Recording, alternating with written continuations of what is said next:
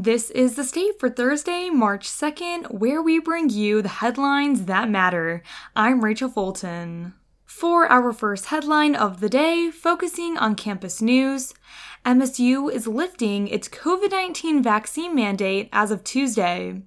Deputy spokesperson Dan Olson said MSU will still continue to encourage vaccinations, including COVID 19, because all of these measures better protect health and the well being of our campus community. Olson said the widespread protection of the individuals who have already been vaccinated, plus new boosters and treatment options, eliminated the need for a campus wide mandate. Now, as both the virus and our understanding of it continues to evolve, there is widespread protection due to the number of individuals vaccinated, University physician Michael Brown said in an email to the MSU community.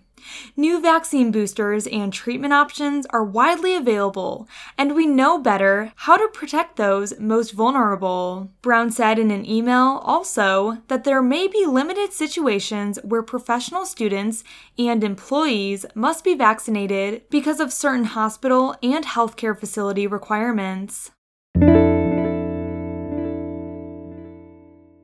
For our second headline, focusing on city news, in the wake of the mass shooting on MSU's campus, HopCat in East Lansing held a fundraiser for the Spartan Strong Fund.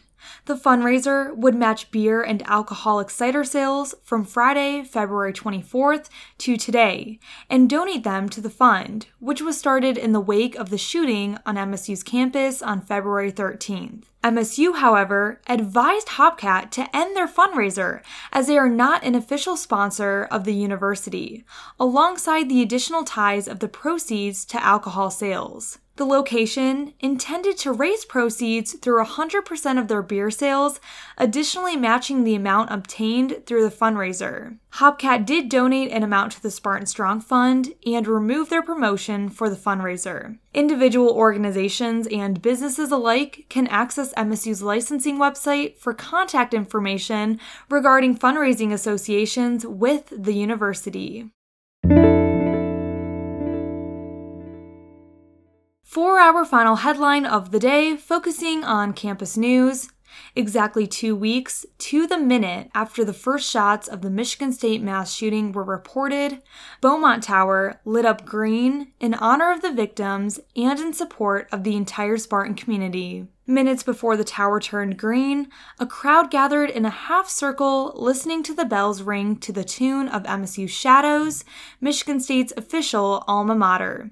At the end of the song, the bells rang 8 times. At 8:18 p.m., green lights surrounding the tower turned on, lighting Beaumont green from top to bottom on all four sides.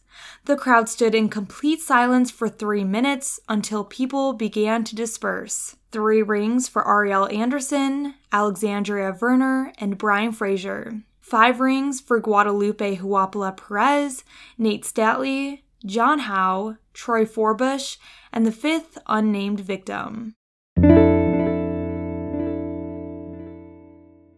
And before we end our episode, today's weather forecast is predicting cloudy skies with a high of 40 and a low of 28.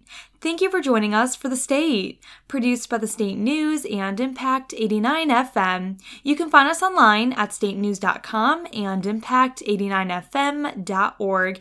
And we'll be back tomorrow with the last episode of the week with more.